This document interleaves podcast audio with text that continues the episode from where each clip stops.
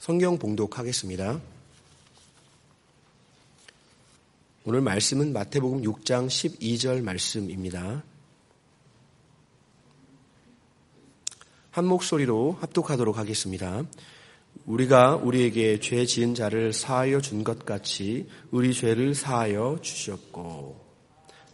아멘. 그래서 안선호 목사님께서 행복의 문이라는 제목으로 말씀을 증거해 주시겠습니다.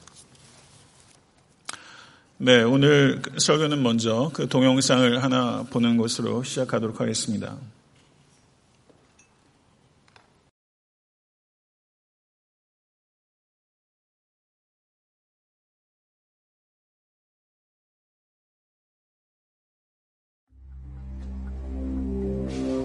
November 5th, 2003, all doubt of Ridgway's guilt was erased.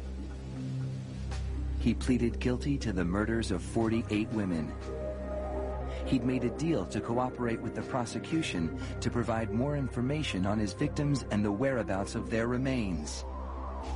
In doing so, he avoided a trial and possible death penalty. Mr. Ridgway, how do you plead to the charge of aggravated murder in the first degree as charged in count one for the death of Wendy Lee Caulfield? Guilty. How do you plead to the charge of aggravated murder in the first degree as charged in count two? Guilty. Guilty. Guilty. It's like he didn't have any remorse at all for what he had done. You know, he'd killed so many people, he didn't remember who they were, what they looked like. I just couldn't believe that somebody could kill all those people and not remember them. Neither could the angry relatives of his victims, who were invited to speak in court when Ridgway was sentenced to life without parole on December 18, 2003. You had said your memory, when it comes to all of the women you took, was gone. Our memory is not. In your words, you said that they didn't mean anything to you, but she meant everything to us. She was a mother, she was a wife, she was a sister, and we miss her. Gary Ridgway sat there stone-faced as victims' relatives damned him and mocked him. He's an animal. I wish for him to have a long, suffering, cruel death. He's gonna go to hell and that's where he belongs. But then the emotionless facade finally cracked when the father of one of his victims appeared to surprise him with a dose of human kindness. Mr. Ridgway, um, there are people here that hate you.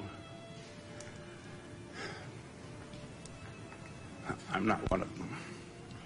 You've, you've made it difficult to live up to what I believe, and that is what God says to do, and that's to forgive. You are forgiven, sir.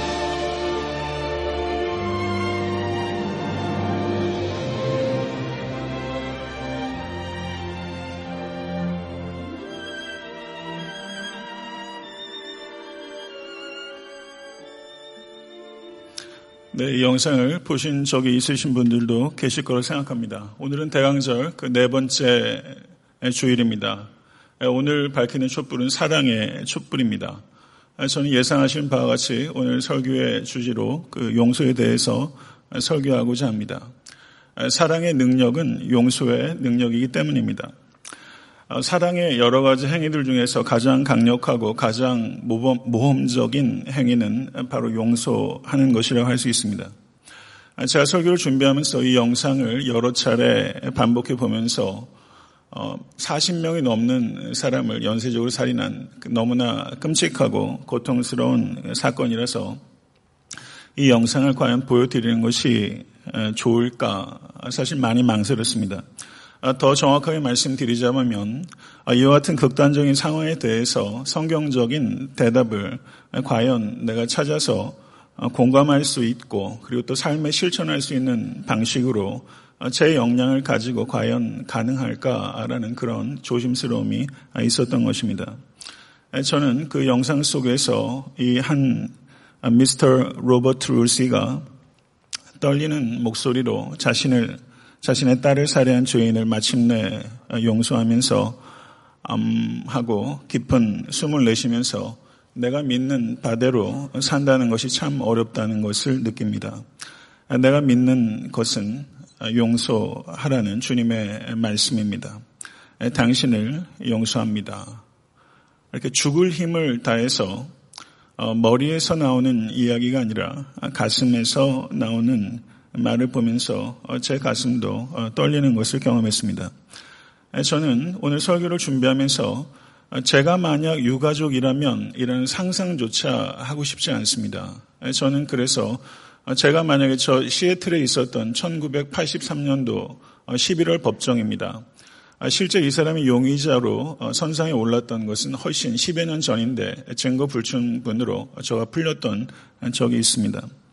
제가 만약에 그때 그 자리 법정에 있었던 배심원이나 방청객 중에 하나였다면 제가 이 로버트 룰 씨가 말하는 You are forgiven 이라는 말을 들었을 때 제가 그것을 얼마만큼 공감할 수 있었을까 하고 곰곰이 숙고해 봤습니다.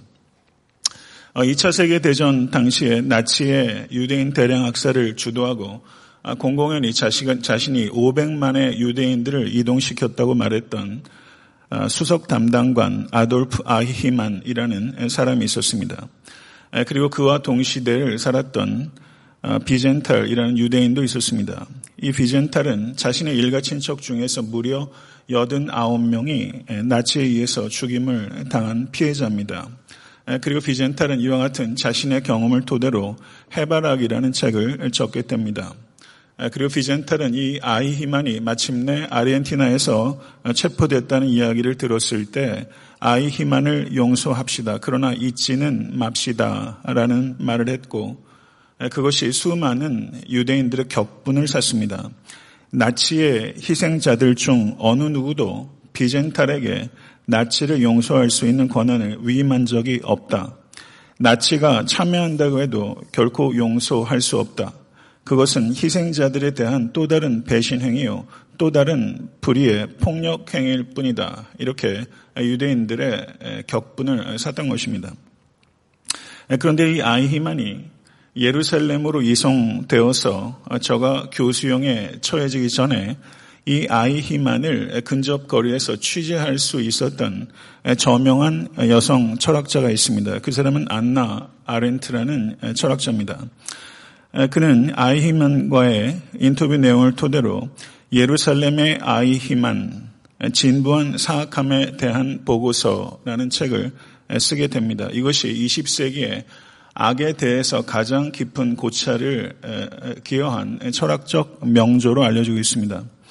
그런데 이 아이히만의 극악무도한 범죄상에 대해서 이 아렌트라는 여성 철학자는 진부한 사악함이라는 매우 충격적인 표현을 했던 것입니다. 그리고 아렌트는 이 아이히만은 굉장히 긍정적인 사람이고 심지어 착한 사람이라고까지 이 아이히만에 대해서 이야기를 합니다. 그리고 결론적으로 책에서 말하기를 아이히만의 근면함은 결코 범죄가 아닙니다. 그러나 그가 악을 행하도록 계기가 주어졌을 때 아이히만은 생각을 멈추었습니다. 다만 개인의 발전을 도모하기 위해서 그는 각별히 근면했습니다. 아이히만의 생각하지 않는 근면함이 그의 유죄입니다.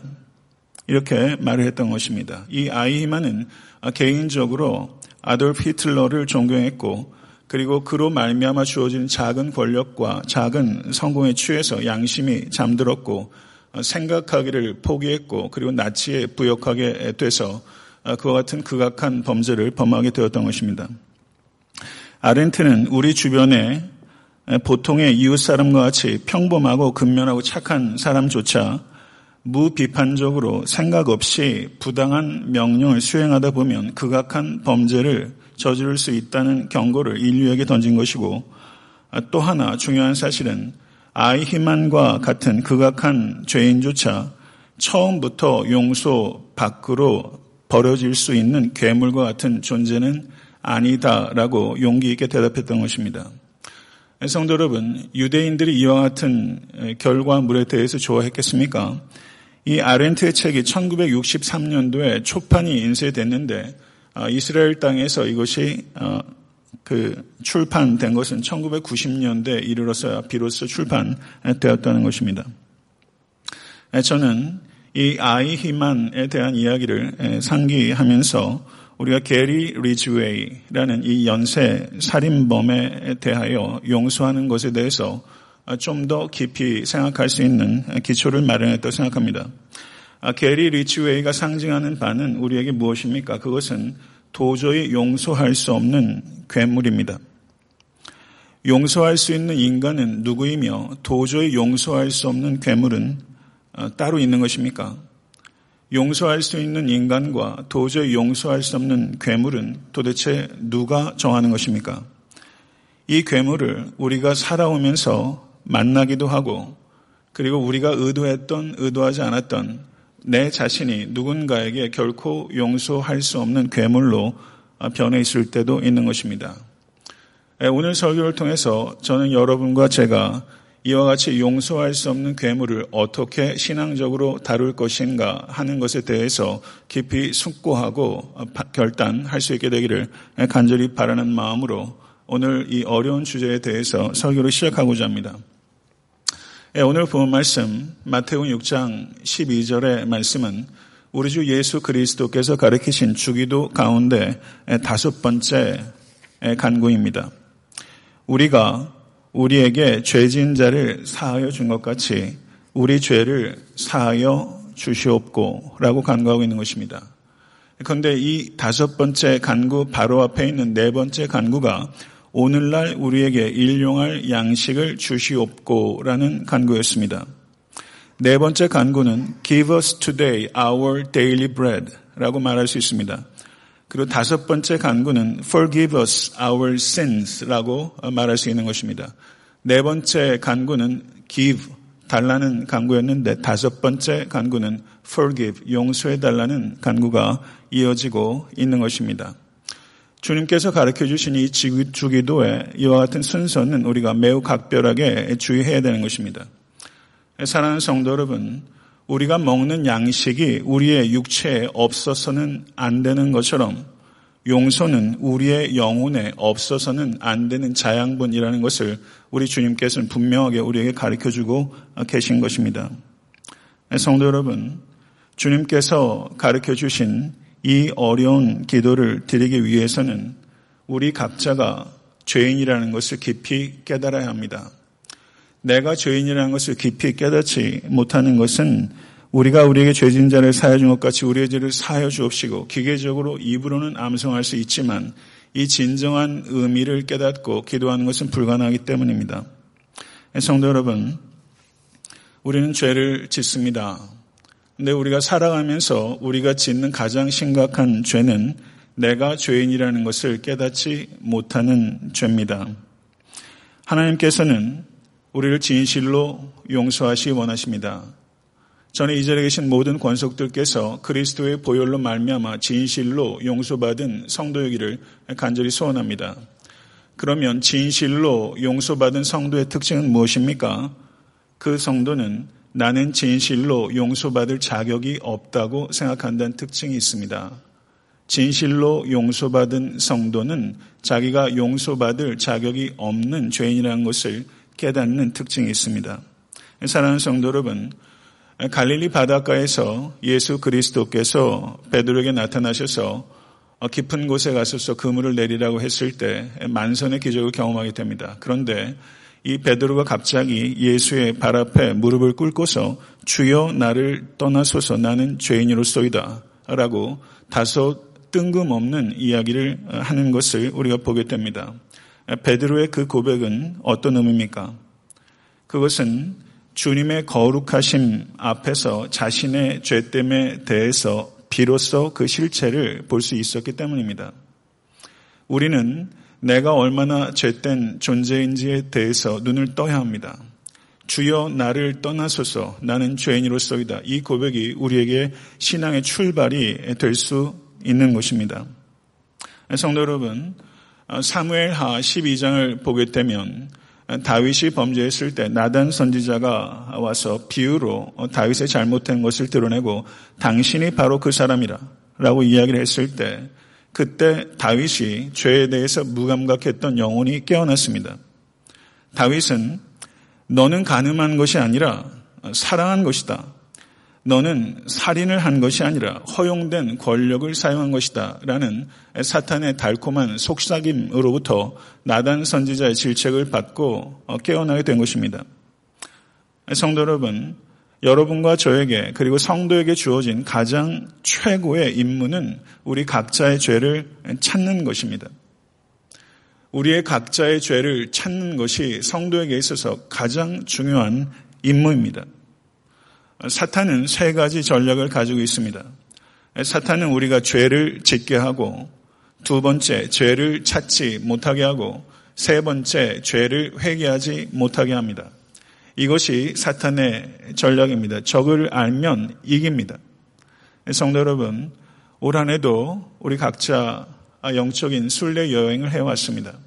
우리가 매일매일의 삶을 시작하면서 우리는 죄를 찾는 순례를 떠나야 합니다. 오늘 역시도 그 순례를 떠나실 수 있는 여러분과 제가 될 수 있게 되기를 간절히 바랍니다. 우리가 죄를 찾는 순례를 매일매일 해야 되는 이유는 그렇게 도덕주의자가 되어서 항상 무거운 죄책감에 시달리며 엄숙하고 침울하게 살아야 된다는 것을 가리키는 것은 결코 아닙니다. 은혜를 언제 발견합니까? 은혜를 깊이 발견할 때는 내가 내 죄를 깊이 발견할 때입니다. 죄를 발견하는 것은 통증을 가져다 줍니다. 그런데 죄를 발견하는 아픈 통증에서 하나님의 은혜로 죄를 떠나는 벅찬 기쁨이 시작되는 것입니다. 이것이 신앙의 신비입니다. 성도 여러분, 이 아침에 여러분과 저는 죄를 정직하게 찾아야 합니다.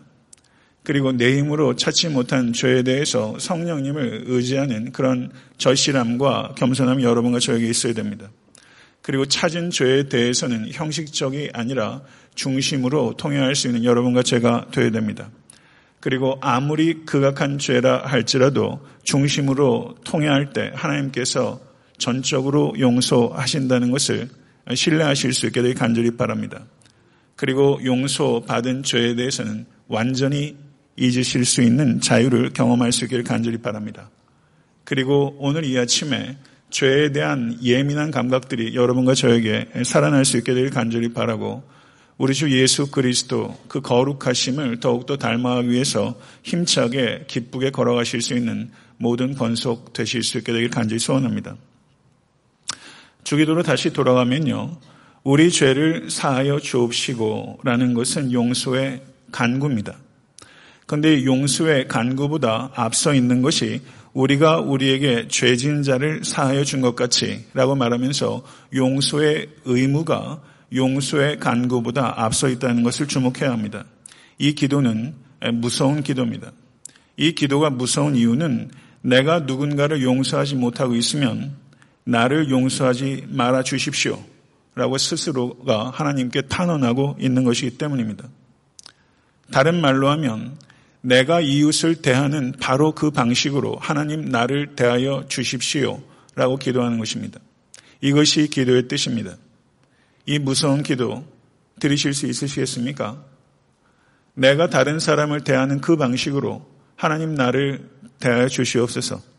이렇게 기도하고 있는 것입니다.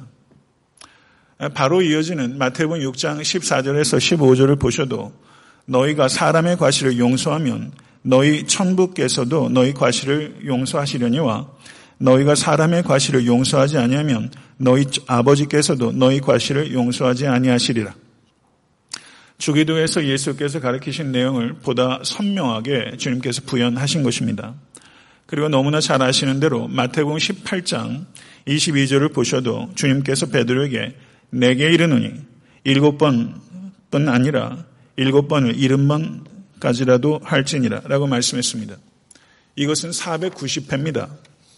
그러면 이 자리에 계신 어떤 분들도 490번까지는 용서하고 491번째부터는 아주 야멸차게 보복하라. 이렇게 주님께서 가르치신 거라고 생각하지 않을 것입니다. 이것은 횟수를 따지라는 것이 아니라 무제한적으로, 무조건적으로 용서하라는 주님의 가르침입니다. 이 말씀을 과장법으로 받으십니까? 아니면 주님께서 진실로 우리가 무제한적으로 무조건적으로 용서하라고 가르치신 것입니까? 성도 여러분, 아무리 생각해도 이것은 너무 가혹한 명령입니다. 도대체 육체를 가진 우리와 같은 보통의 사람이 이런 명령을 지킬 수 있다고 주님께서 정말 기대하는 겁니까? 정말 우리가 이것을 지키기를 주님께서 기대하고 계셔서 이 명령 우리에게 주고 계신 것입니까? 성도 여러분, 우리 주님께서는 용서에 대해서 가르치셨을 뿐만 아니라 용서의 본이 되셨다는 것을 기억해야 합니다. 누가복음을 보시게 되면 누가복음 23장 34절에 잘 아시는 대로 로마 병정을 향해서 예수께서 아버지 저들을 사하여 주옵소서 자기들이 하는 것을 알지 못함이니이다. 예수 그리스도의 공생의 가운데 도저히 용서할 수 없는 괴물들인 게리 리치웨이도 많이 있었습니다. 예수 그리스도께 십자가에 달리셨을 때 용서할 수 없는 괴물은 바로 이 로마 병정입니다. 그들은 예수를 조롱하고 때리고 예수를 십자가에 못 박았습니다. 그리고 그들이 예수의 옷을 제비 뽑고 있을 때 바로 그 게리 리치웨이를 향해서 예수께서 용서한다라고 선언하신 것입니다. 성도 여러분, 십자가에서 로마 병정을 용서하신 예수 그리스도의 이 용서는 우리가 왜 용서해야 하는가? 우리에게 지독한 상처를 주고 용서받는데 관심도 없고 용서받아야 될 필요성도 전혀 느끼지 못하는 사람들을 도대체 왜 용서해야 하는가? 이와 같은 어려운 질문에 대해서 예수께서 답변을 주고 계신 것입니다. 성도 여러분, 저는 왜 용서해야 하는가? 왜 괴물 같은 사람조차 용서해야 되는가? 라는 것에 대해서 성경적인 대답을 하기 전에 나는 어떻게 용서를 구해야 하는가에 대해서 먼저 생각을 나누고자 합니다. 성도 여러분, 본의 아닌 사소한 실수를 사과하는 것과 의도적으로 사악한 행동에 대해서 뉘우치는 것 사이에는 차이가 있습니다. 상대방에게 심각한 상처를 주었을 때 마땅한 뉘우침 대신에 가볍게 사과하는 것은 얼렁뚱땅 상황을 모면하려고 하는 미숙하고 심지어 매우 비열한 행동입니다. 사과로 충분한 상처도 있고 반드시 뉘우쳐야 되는 깊은 상처도 있는 것입니다. 용서를 구하는 가해자 입장이 됐을 때 우리는 사과해야 될 것인지 뉘우쳐야 될 것인지를 분별력 있게 살펴야 됩니다. 상대방의 임은 심각한 상처에 대해서 진심으로 용서를 구하기 위해서는 용기가 필요합니다. 그리고 내가 가해자로서 용서를 구할 때 저는 용서라는 사칭 집을 지어야 된다고 생각합니다. 경청하시기 바랍니다. 자신의 잘못을 정직하게 바라보는 자각 단계가 1층입니다. 그리고 상대방의 아픔에 중심으로 같이 아파하는 공감하는 감정 단계가 2층입니다. 그리고 자신의 잘못을 정직하게 인정하고 겸손히 모든 처분을 상대방에게 맡기는 고백 단계가 3층입니다. 그리고 다시는 상처 주지 않겠다는 약속 단계가 4층입니다. 다시 한번 말씀드리면 자각 단계가 1층이고 감정 단계가 2층이고 고백 단계가 3층이고 약속 단계가 4층입니다. 그런데 성도 여러분, 아무리 인격적이고 성숙한 사람이라 할지라도 아무리 굳게 맹세해도 그 약속을 반드시 인간이 다 지킨다는 보장 없습니다. 그런 상처를 받은 사람의 입장에서는 최소한의 약속을 듣고 싶어 하는 것입니다. 이것이 가해자가 됐을 때 우리가 정직하고 예의 있게 용서를 구하는 방법입니다. 저는 여러분과 제가 정직하게 사과할 때는 사과하고 용서를 구할 때는 용서를 구할 수 있게 되기를 간절히 바랍니다. 예, 잠깐 여담을 하게 되면요. 제가 결혼한 지 이제 7년 반 정도 지났습니다. 예, 그런데 얼마 전에 집사람하고 다툴 일이 있었는데요. 어, 그 다음날 제가 생각해도 제가 너무 가혹하게 말을 한 것 같아가지고 영 마음이 편치 않더라고요. 그래서 제가 저를 용서하는데 조금 시간이 걸렸어요. 그래서 집사람에게 제가 아, 나를 용서해 줬으면 좋겠어 라고 처음 얘기했어요. 그 전에는 용서란 말을 제가 한 적이 없습니다. 그래도 아홉 살이나 많은 남편의 목사가 가오가 있지 모양 빠지게 용서해줘라는 말 하는 거 채신머리 없는 노릇인데 제가 그 전에 한 말이 사과해서 될 문제는 아니라고 생각이 돼서 집사람에게 용서해 달라고 제가 얘기했어요. 용서를 구할 만큼 언행해서는 안 되지만 또 죄인인지라 그와 같은 언행을 했을 때 정직하게 용서 구하는 거 참 중요하다고 생각했고요. 그리고 그날 제가 정직하게 용서를 구하고 집사람과 이런저런 이야기를 하면서 집사람의 또 다른 면모를 보게 돼서 그게 저하고 집사람과의 관계성 속에서 또 다른 좋은 계기가 됐다고 제 개인적으로 생각합니다. 제가 지금 말씀드린 것은 우리가 가해자가 됐을 때 어떻게 용서를 구하는가에 대한 말씀이었다면 우리가 피해자가 됐을 때 우리가 어떻게 용서해야 하는가 하는 것에 대해서 저는 좀 더 실질적인 방법에 대해서 말씀을 드리고자 합니다. 짧은 설교 시간에 용서는 너무 어려운 문제고 그 다음에 어떻게 용서해야 하는가 하는 문제는 또 다른 어려운 문제이기 때문에 짧은 설교 시간에 충분히 공감 있게 말씀드린다는 것은 그건 불가능한 일입니다. 그러나 최대한 최선을 다해서 이 문제에 대해서 말씀을 드려보고자 합니다. 성도 여러분, 하나님께서는 우리가 용서하기를 원하십니다. 그런데 하나님께서 우리가 용서하기를 원하시는 것은 가해자를 위한 것이 아니라 피해자를 위한 것입니다. 가해자를 용서하는 것이 하나님께서 나를 용서하시기 위한 조건이기 때문이 아닙니다. 우리가 가해자를 용서하는 것은 하나님께 우리가 용서받은 백성이란 증거인 것입니다. 그리스도인의 용서는 그리스도의 용서를 체험한 자가 그 용서에 대한 반응으로서 나타나게 되는 것입니다. 사랑하는 성도 여러분, 우리가 누군가를 용서한다는 것은 항상 어려운 문제지만 십자가 예수 그리스도의 사랑을 진실로 깨닫는 만큼 여러분도 저도 용서의 길로 갈 수 있습니다. 그렇기 때문에 우리가 가해자를 용서하는 것은 가해자에 대한 관대한 행위가 아니라 우리를 값없이 용서해 주신 예수 그리스도께 대한 감사의 행위입니다. 이것을 깊이 생각하시고 기억하실 수 있게 간절히 바랍니다. 용서의 행위는 관대함의 행위가 아니라 감사의 행위입니다. 성도 여러분, 여러분께서 겪으시는 고통도 결코 사소한 문제가 아닐 것입니다. 하나님께서 일흔 번씩 일곱 번이라도 용서하라는 것은 여러분이 가지고 계신 고통에 대해서 사소한 문제라고 치부하시기 때문이 아닙니다. 타인이 여러분에게 행한 악이 여러분의 삶을 결정하지 못하도록 거부하라라는 가르침인 것입니다. 성도 여러분, 무엇인가 극악한 일들을 당하게 되면 우리의 마음 속에는 그 사람에게 아주 야무지게 보복하고 싶은 마음이 생깁니다. 그러나 복수하게 되면 그 복수는 계속적으로 상승 효과를 나타내게 되고 복수하는 한 절대 무승부는 없습니다. 그것은 결국은 파국으로 가게 되는 것입니다. 사랑하는 성도 여러분, 우리는 용서하라고 부르심 받은 빚진 자들입니다. 우리는 빚진 자인 것입니다. 이 빚을 갚아야 합니다. 그래서 끝없이 돌고 도는 미움의 챗바퀴를 멈출 수 있는 소명으로 부르심 받은 사람이 여러분과 저 그리스도인인 것입니다. 성도 여러분, 예수님께서 오른뺨 뺨을 맞으면 왼뺨도 되어주라는 것은 무조건 희생자가 되라는 뜻이 아닙니다.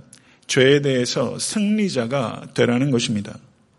성도 여러분, 그렇기 때문에 용서는 최우선적으로 바로 용서하는 피해자를 위한 것이라는 것을 기억하실 수 있게 되기를 간절히 바랍니다.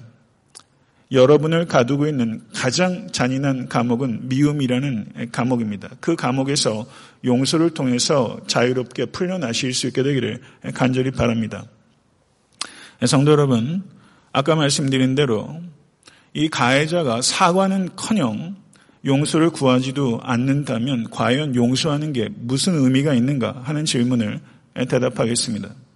성경은 가해자의 태도와 피해자의 용서를 연결시키지 않습니다. 그리고 가해자에 대한 증오로 피해자의 삶이 망치는 것을 하나님께서 원치 않습니다. 가해자가 용서를 구하지 않는다면 그가 원래 한 범죄에 용서를 구하지 않는 죄까지 더해지는 것입니다. 그러나 피해자가 용서하지 않으면 용서하지 않는 죄를 짓게 되는 것입니다. 여러분들이 피해자를 용서한다고 피해자가 개가천선해서 크게 변화되는 것, 성도 여러분, 그게 꼭 그렇게 되지 않습니다. 그렇게 되지 않을 때 훨씬 더 많습니다. 그러나 복수를 하게 되면 그것은 가해자를 파괴시킬 수는 있지만 가해자를 변화시킬 수는 없습니다. 성도 여러분 힘겹더라도 용서해야 하는 것입니다. 그렇게 용서될 때 가해자가 변할 수도 있고 안 변할 수도 있지만 피해자인 우리들은 반드시 변하게 되는 것이고 우리는 그만큼 용서하는 만큼 우리 주 예수 그리스도를 닮게 되는 것입니다. 성도 여러분 그리스도를 닮는 것이 여러분의 갈망이라고 저는 믿습니다. 용서하는 만큼 그리스도를 분명하게 닮아가게 될 것입니다. 제가 책을 읽으면서요, 용서의 기술이라는 책이 있습니다. 제가 예전에 그 책을 한 3분의 2쯤 읽었는데 제가 설교를 준비하면서 다시 읽었는데 절판이 됐더라고요. 그런데 정말 탁월한 책입니다. 한번 그 책 어떻게든 한번 찾아보셔가지고 한번 읽어보세요. 20세기 용서에 대해서 가장 탁월한 책 가운데 하나입니다. 근데 거기에 고대 유대교 문헌의 한 글귀를 인용하고 있는데 이런 내용입니다. 만일 어떤 사람이 당신에게 죄를 지었는데 그가 잘못을 뉘우치고 고백한다면 용서하라. 설령 그 사람이 부끄러움도 모르고 계속 잘못을 저지른다고 해도 마음속으로 용서하라. 그러나 그 행위에 대한 보응은 하나님께 맡기라. 아, 이렇게 유대교 문헌에 기록되어 있어요. 이것은 성경적인 원리를 확장하거나 부연한 거로 생각합니다. 성도 여러분, 아, 용서의 절정은 가해자와 피해자가 화해되고 온전히 연합하는 것입니다. 그것이 용서의 절정입니다. 그런데 가해자가 전혀 뉘우침이 없다면 서로 온전히 연합하는 용서의 절정을 경험하지 못합니다. 그러나 용서의 절정에 도달하지 못했다고 할지라도 용서의 실체를 우리가 맛보지 못한 것은 아닙니다. 무슨 말인고 하면요. 성도 여러분, 저도 제가 예전에 살던 데가 수유동인데 거기 인수봉이라는 산이 있어요. 거기에 이제 산악 등반하는 사람들, 그 이게 암벽이기 때문에 자주 옵니다. 그럼 인수봉에 이렇게 올라가면 정상까지 이렇게 제가 암벽 등반했다는 뜻은 아니고요. 그래서 어떤 한 봉우리에 올라가게 되면 기쁨이 남다르죠. 근데 등산의 기쁨이라는 게 꼭 정상을 밟아서 오는 건 아니에요. 상중턱까지 가서 산들바람 맞고 사랑하는 좋은 친구들과 가벼운 점심 식사하고 내려와도 등산의 기쁨은 절대 반감되지 않습니다. 기쁨이 있어요. 용서의 절정은요. 피해자와 가해자가 완전히 연합하는 것이 용서의 산꼭대기라면 가해자가 전혀 돌이키지 않고 뉘우치지 않더라 할지라도 내가 말씀에 순종해서 용서하게 되면 우리는 용서라는 산 중턱까지 가서 용서의 기쁨은 충분히 맛보는 거예요. 이 기쁨 맛보실 수 있는 여러분과 제가 될 수 있게 되기를 간절히 바랍니다. 마법의 눈이라는 이야기가 있습니다. 푸케라는 이름을 가지고 있는 빵 굽는 사람이 있었습니다. 그는 깡마른 체구에 유난히 긴 코와 뾰족한 턱을 가지고 있었던 사람이고 그와 같은 용모가 그의 강직함을 잘 표현하는 것 같았습니다. 그런데 이 푸케의 입은 항상 닫혀 있었고 사람들은 이 푸케를 가까이 하는 것을 왠지 꺼리고 어려워했습니다. 그런데 이 푸케에게는 힐다라는 아내가 있었는데 이 힐다는 작고 통통하고 따스하고 원만한 성품을 가지고 있어서 마을 사람들과도 스스럼 없이 잘 지내던 사람입니다. 근데 힐다는 이 강직한 성품의 푸케를 분명히 사랑하고 존경했습니다. 그런데 이 부부 사이에는 문제가 있었는데 잠자리에 문제가 있었습니다. 어느 날 푸케가 일을 마치고 집에 일찍 피곤해서 오게 됐는데 낯선 남자가 자신의 아내 힐다와 침대에 있는 것을 누워 있는 것을 보게 됐습니다. 힐다의 이와 같은 간통 사건이 작은 마을에 삽시간에 퍼지게 됐고 다른 사람들은 몰라도 이 푸케와 같은 강직한 사람은 절대 이 힐다를 용서하지 않고 내쫓을 것이다. 사람들이 짐작했습니다. 그런데 푸케는 예상과 달리 이 힐다를 용서했고 어, 그리고 푸케와 힐다는 결혼 생활을 이어갔습니다. 그런데 문제는 이 푸케는 이 힐다를 겉으로는 용서하는 척 했지만 속으로는 더 가혹하게 증오하고 있었던 사실입니다. 마을 사람들은 감쪽같이 이 푸케가 힐다를 용서했다고 생각했지만 천사를 속일 수는 없었습니다. 그래서 이 푸케가 이 힐다를 향해서 증오심을 가지고 생길 때마다 이 천사가 이 푸케의 심장에 조약돌을 하나씩 떨어뜨렸고 이 조약돌이 하나씩 이 푸케의 심장에 떨어질 때마다 푸케는 심장이 뚫린 것 같은 고통을 경험하게 됩니다. 급기야 이 조약들이 쌓이고 쌓이고 어, 쌓여서 이제 이 조약돌의 무게로 말미암아 이 푸케가 상반신이 앞으로 구부정하게 돼서 급기야는 정면을 응시할 수 없을 만큼 증오의 무게가 커졌습니다. 그래서 푸케는 이제 죽음을 기다려야 되는 처지가 된 것이죠. 그러던 어느 날 이 푸케의 심장의 조약돌을 떨어뜨리던 천사가 지옥의 고통에서 해방되는 방법을 이 푸케에게 알려줍니다. 마법의 눈이라는 기적이 필요하다는 것을 가르쳐 준 것입니다. 마법의 눈은 상처의 근원을 보는 눈입니다. 상처의 근원을 보는 눈, 그것이 삶의 기적을 일으킵니다. 천사는 푸케에게 힐다를 배신한 아내로 보지 말고 남편의 사랑과 관심과 도움을 갈망하는 지극히 연약한 여인으로 바라보는 상처의 근원을 바라보는 눈이 필요하다는 것을 가르친 것입니다. 푸케는 도저히 그렇게 할 수 없었지만 서서히 시간이 지나면서 이 마법의 눈을 가지고 어, 힐다 자신의 아내를 사악한 여인으로 바라보는 것이 아니라 자신의 사랑과 관심과 도움을 절실히 필요로 하는 여인이었다는 것을 비로소 그 근원을 보게 된 것입니다. 그렇게 상처의 근원을 바라보고 아내를 바라볼 수 있을 때마다 이 증오의 도약돌이 하나씩 없어지기 시작하더니 마침내 푸케가 구부정했던 상반신을 펴고 바르게 걸을 수 있게 됐고 그리고 이전에 날카로웠던 콧끝과 그리고 턱도 한결 부드럽게 됐다는 것입니다. 그리고 푸케는 진심으로 마음을 열어서 힐다를 다시 그 영혼 가운데 힐다를 초대했고 그리고 이 두 사람은 진정한 연합을 이루어서 기쁨의 여행을 떠났다는 이야기가 이 마법의 눈이라는 이야기입니다. 저는 이 이야기를 읽으면서 여기서 이야기하는 마법의 눈은 신앙적으로 보게 되면 은혜의 눈입니다. 은혜의 눈으로 바라보아야 될 대상이 멀리 있지 않습니다. 가까이에 있습니다. 우리 주변에 있습니다. 제가 책을 읽다 보니까 부모로부터 가혹한 폭력 행위를 경험하는 사람도 있고 생각보다 훨씬 많이 부모로부터 변태적인 성폭력을 당하는 자녀들도 많이 있는 것 같습니다. 그와 같이 누가 봐도 윤리적으로 심각한 행동을 부모로부터 당한 케이스가 아니다 할지라도 윤리적인 문제는 아니라 할지라도 너무나 올바른 방법으로 사랑해 주지 않았던 부모를 용서하지 못해서 고통을 당하는 사람들 많이 있습니다. 그리고 용서해야 될 그 부모가 이미 이 세상을 떠나 있을 경우에는 도대체 어떻게 해야 합니까? 여러분이 용서를 해야 되는 누군가가 여러분과 지금 접촉할 수 없는 사람이 됐을 때 그 사람을 용서하는 것은 어떤 의미가 있으며 어떻게 용서해야 하는 것입니까? 제가 아까 말씀드렸던 용서의 기술이라는 책의 그 저자가 어, 자녀를 세 명을 입양해서 키웁니다. 그런데 그 중에서 어, 입양아 중에 하나가 캐띠라는 이름을 가지고 있는 예, 소녀인데요. 이 캐띠에게 어, 이, 이 책의 저자가 말합니다.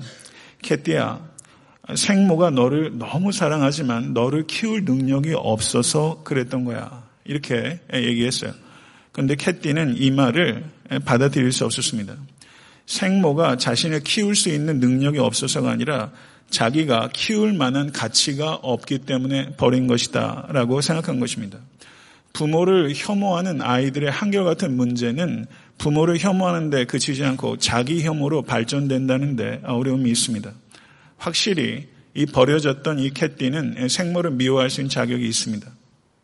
이 캣띠가 생모를 미워하는 것에 대해서 누구도 손가락질할 수 없습니다. 그런데 이 어느 날 이 캣띠에게 변화가 생겼습니다. 이 캐티에게는 매우 어, 절친한 친구가 하나 있었는데 그 친구가 그만 어, 임신을 하게 된 것입니다. 그래서 이 어린 친구가 임신을 하게 돼서 그 두려움과 염려에 사로잡혀서 결국은 자기 친구가 그 아이를 입양 기간에 맡기게 됩니다. 캐티는 자신의 친구를 너무나 사랑했고 그리고 친구의 모든 갈등과 고민을 들으면서 자신의 친구가 그 아이를 입양 기간에 맡기는 것이 올바른 결정이라는 것을 확신하게 됐습니다. 이러한 과정을 캐티가 겪으면서 자신을 입양 기간에 버린 생모가 이 자기의 친구처럼 매우 심각하게 갈등하고 고민했을 것이다. 그 생모가 정말로 자기를 너무나 사랑하지만 키울 만한 능력이 없어서 자기에게 자기를 입양 기간에 맡겼을 수 있다. 그게 새빨간 거짓말만은 아닐 것이다. 라는 것을 이 캐티가 깨닫게 된 것입니다.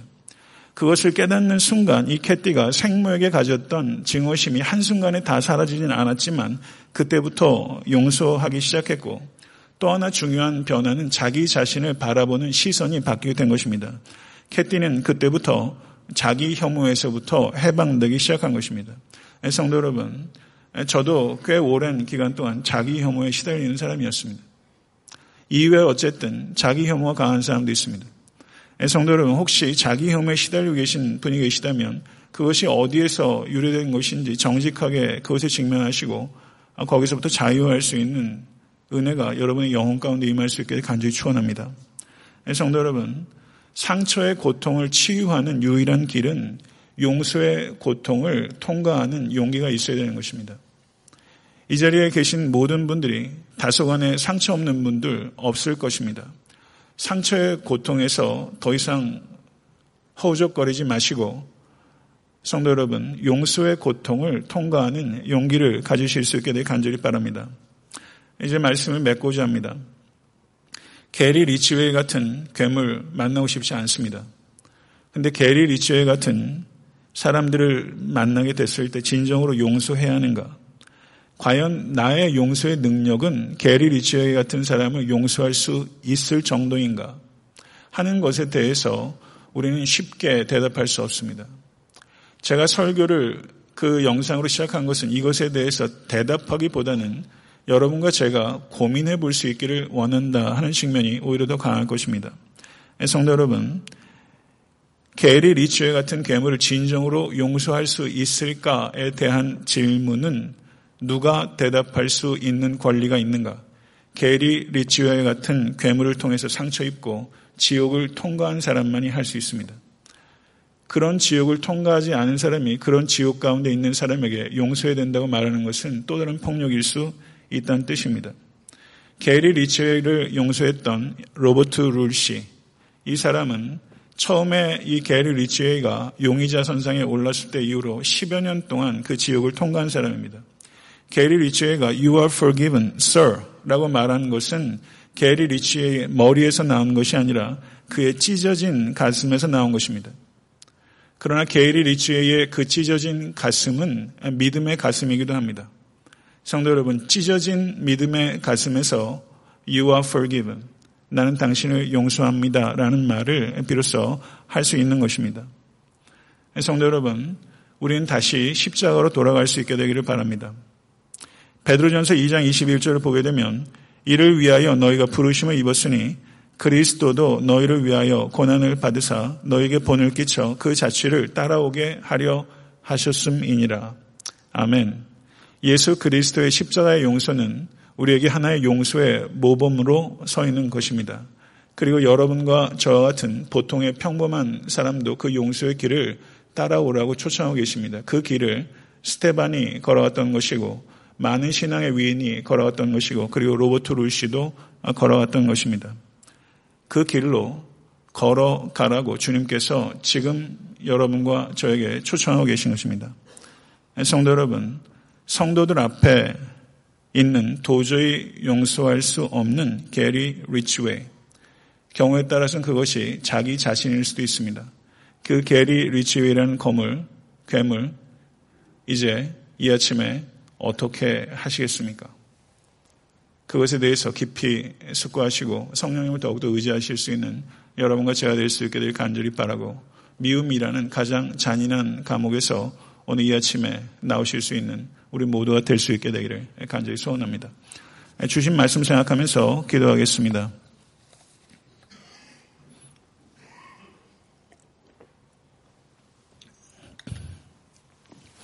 오늘 겸손하게 좀 기도했으면 좋겠습니다. 먼저 우리가 살아오면서 어, 사과하지 않고 용서 구하지 않았던 우리의 죄에 대해서 우리가 깨닫기를 바랍니다.